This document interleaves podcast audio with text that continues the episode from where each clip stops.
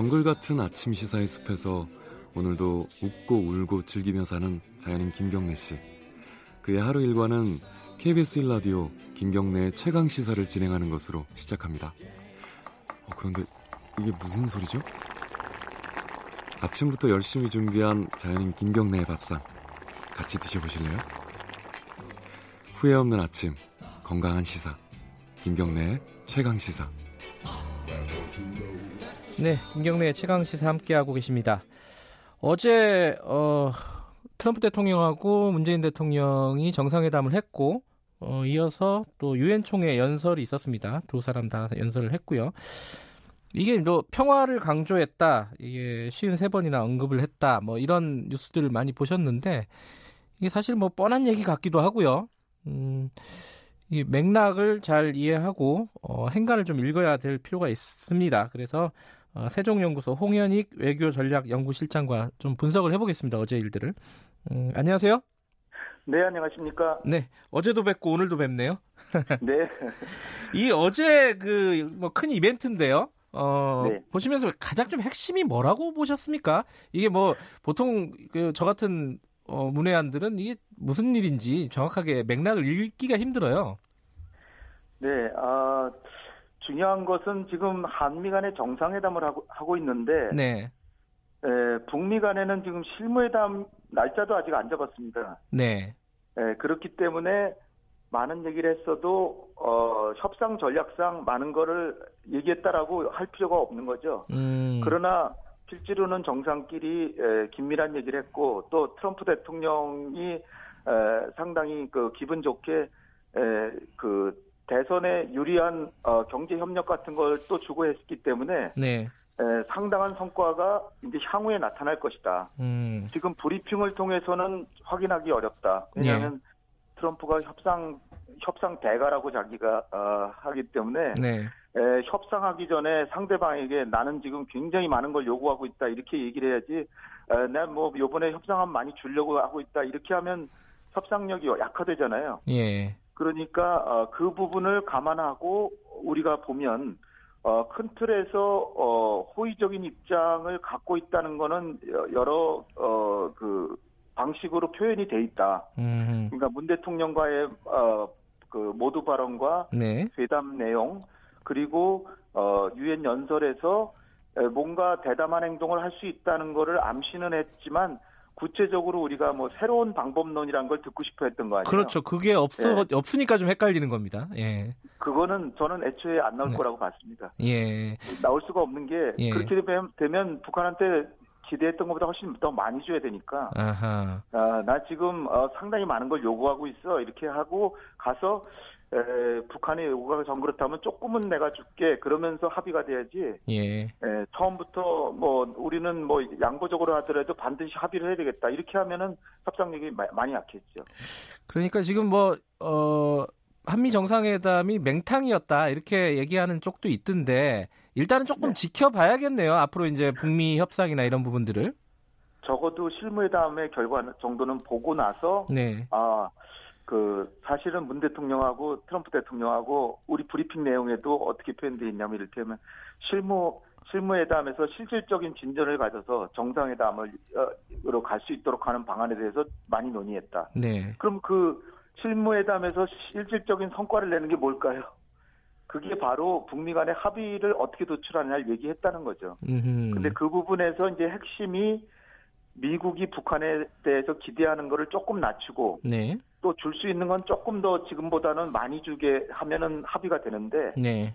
그 부분을 얘기했는데 에, 개성공단 금강산은 마, 말도 꺼내지 않았다. 뭐 예. 이렇게 에, 하고 체제 보장에 대해서도 언급하지 않았다라고 하는 거는 에, 그건 협상 전술이 아닐까 이렇게 보고요. 음, 네. 에, 서로 실질적인 합 진전이 있을 수 있으려면 그 얘기는 안 할 수가 없었을 것이다. 예. 그렇게 봅니다. 아, 네. 얘기는 했지만은, 그러니까 그 어, 교수님이, 아, 실장님이 이제 판단하시기엔 얘기는 했겠지만 지금 공개적으로 어, 발, 어, 발표할 단계는 아니다. 이런 말씀이시네요. 그렇죠. 예. 공개적으로, 공개적으로 얘기가 된 거는 70년간의 적대 행위를 어, 종식시키기로 했다. 네. 뭐 종전 선언을 구두로 지금 하고 있는 셈이고, 예. 어, 그 다음에 싱가폴 합의의 정신을 따르기로 했다.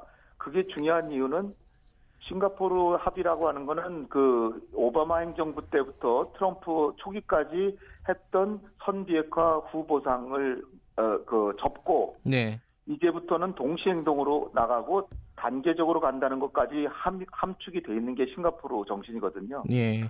따라서 지금 단계적으로 간다는 거 말은 안 했지만 결국은 싱가포르 정신으로 다시 간다는 건 왜냐하면 하노이 정신이라고 하는 건 하노이에서는 빅딜을 요구했잖아요. 네.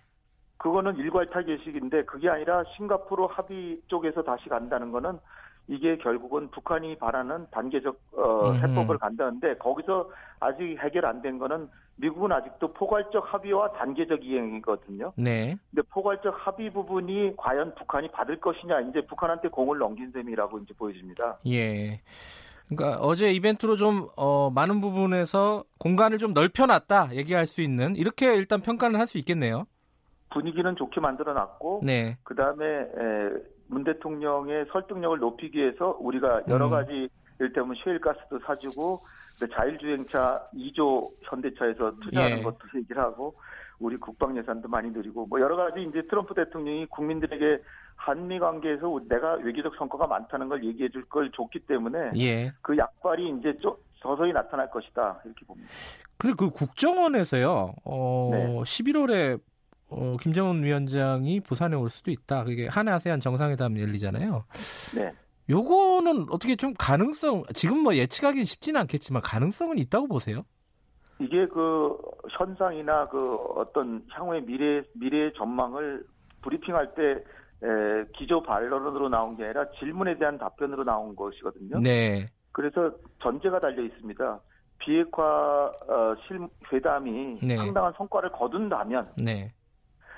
특히 그 김정은 위원장과 그 북한은 아세안 국가들하고 친한 나라가 많거든요. 아하. 캄보디아나 뭐 인도네시아나. 예. 그래서 그, 그 지도자들이 뭐 10명이 오는데 그 중에 상당 상당수는 김정은도 만나보고 싶은 사람. 요번 지난번에 가서 베트남도 가서 정상회담 하면서 만났으니까. 예. 에, 그래서 상당히 어 김정은이 그래도 다자회담에 나올 수 있는 계기이기는 한데 그러나 지금 시간이 11월 말이기 때문에 촉박하죠. 그렇죠. 그러니까 전제 조건이 있는 건데 실무회담이 아, 두 번 이내로 끝나서 고위급 회담을 징검다리식으로 건너서 10월 어, 말까지 뭐 북미 정상회담이 일어나고 거기서 아주 그 빅딜은 아니지만 우리가 얘기한 뭐 good enough deal 정도가 되면 네. 어, 모돌이란 복은 전혀 없죠. 네. 그러니까, 그런, 뭐, 그러니까 이제 희망 네. 희망적 기대를 음. 전망을 한 건데 네. 에, 그 전제 조건이 비핵화의 진전이 있다면이라는 것이 분명히 우리가 인식해야 될 것 같습니다. 예, 그러니까 모든 것들이 긍정적으로 잘 돌아갔을 경우에 기대해 볼 네. 만하다. 뭐 요 정도 네, 그런 가능성을 어. 배제할 필요는 없다. 뭐 예. 뭐 이 정도 있죠. 유엔 총회 연설도 잠깐 좀 여쭤볼 게 있는데 저는 네, 눈에 네. 많이 띄는 게 일단 DMZ 비무장지대 관련된 문재인 대통령의 발언이었습니다. 그 그세 네. 번째 그 저희들 녹취를 준비했는데 세 번째 거 먼저 좀 틀어주세요. 비무장지대는 세계가 그 가치를 공유해야 할 인류의 공동유산입니다. 나는 남북 간의 평화가 구축되면 북한과 공동으로 유네스코 세계유산 등재를 추진할 것입니다. 이게 그 문재인 대통령이 이게 세 번째 유엔 연설 아니겠습니까? 네. 두 번째 연설에서는 제재 완화를 좀 얘기를 했던 기억이 납니다. 근데 네. 요번에 이제 DMZ를 얘기를 한 게 이게 네. 어떤 네. 의미를 가질까? 이게 뭐 예전부터 많이 나왔던 얘기인데 요거를 유엔 총회 자리에서 강하게 얘기를 했다는 의미, 요걸 좀 분석을 해 주셨으면 좋겠어요. 네. 첫 번째로 그 제재 완화는 직접적으로 용어는 표명은 안 했지만 네. 북한이 진정성을 갖고 비핵화를 실천한다면 국제사회도 이에 상응하는 모습을 보여줘야 된다. 네. 상응하는 모습이 제재 완화거든요.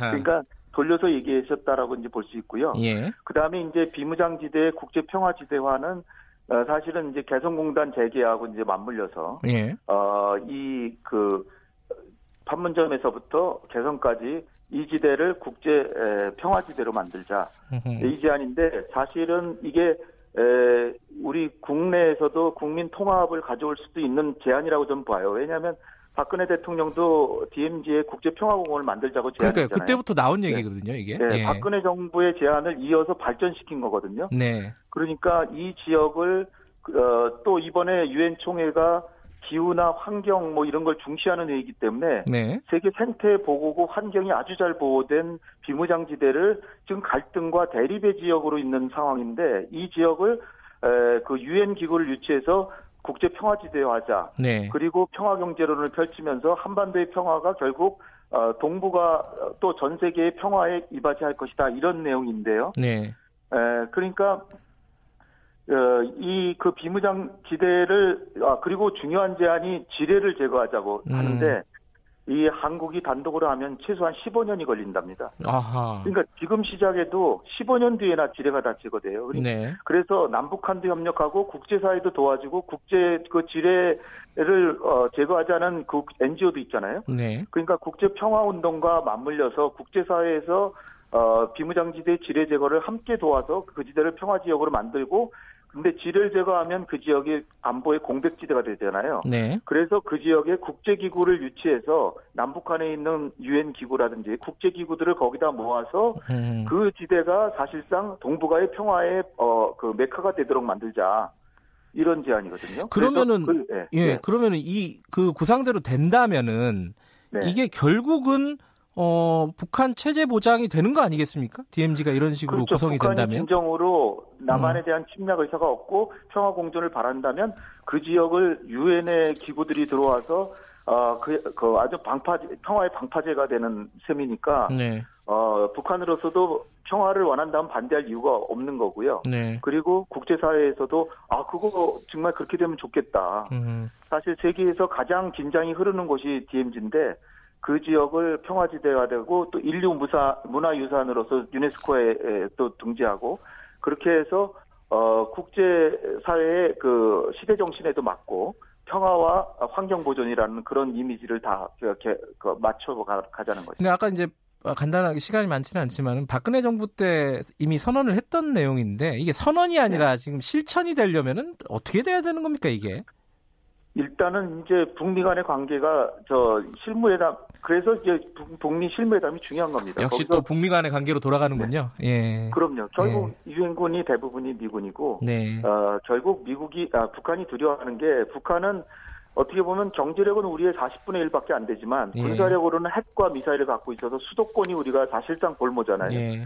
그런 상황에서 미국인 미국은 저 북한을 한 번 전쟁한 적도 있고 지금도 사담 후세인이라든지 이란이라든지 전부 미국 때문에 예. 이제 그 안보 불안을 느끼니까 결국 북미 간의 안전 보장이 되면 어, 북한도 어, 이러한 제안에 안응할 리가 없고 예. 그리고 북한의 안전 보장이 되면서 사실 김, 김정은이나 김정일이 핵을 개발한 거는 안전 보장뿐이 아니라 체제 보장 때문에 한 거 아닙니까? 네. 그러니까 네. 그걸 위해서는 경제 발전도 돼야 되기 때문에 알겠습니다. 아, 그러니까 예. 제재 완화와 경제 발전과 안전 보장 이것이 될 때 비로소 한반도 비핵화가 되지 않을까 봅니다. 알겠습니다. 일단 뭐 북미 실무 협상을 좀 지켜봐야 될 것 같습니다. 오늘 말씀 감사합니다. 감사합니다. 세종연구소 홍현익 외교 전략 연구실장이었습니다.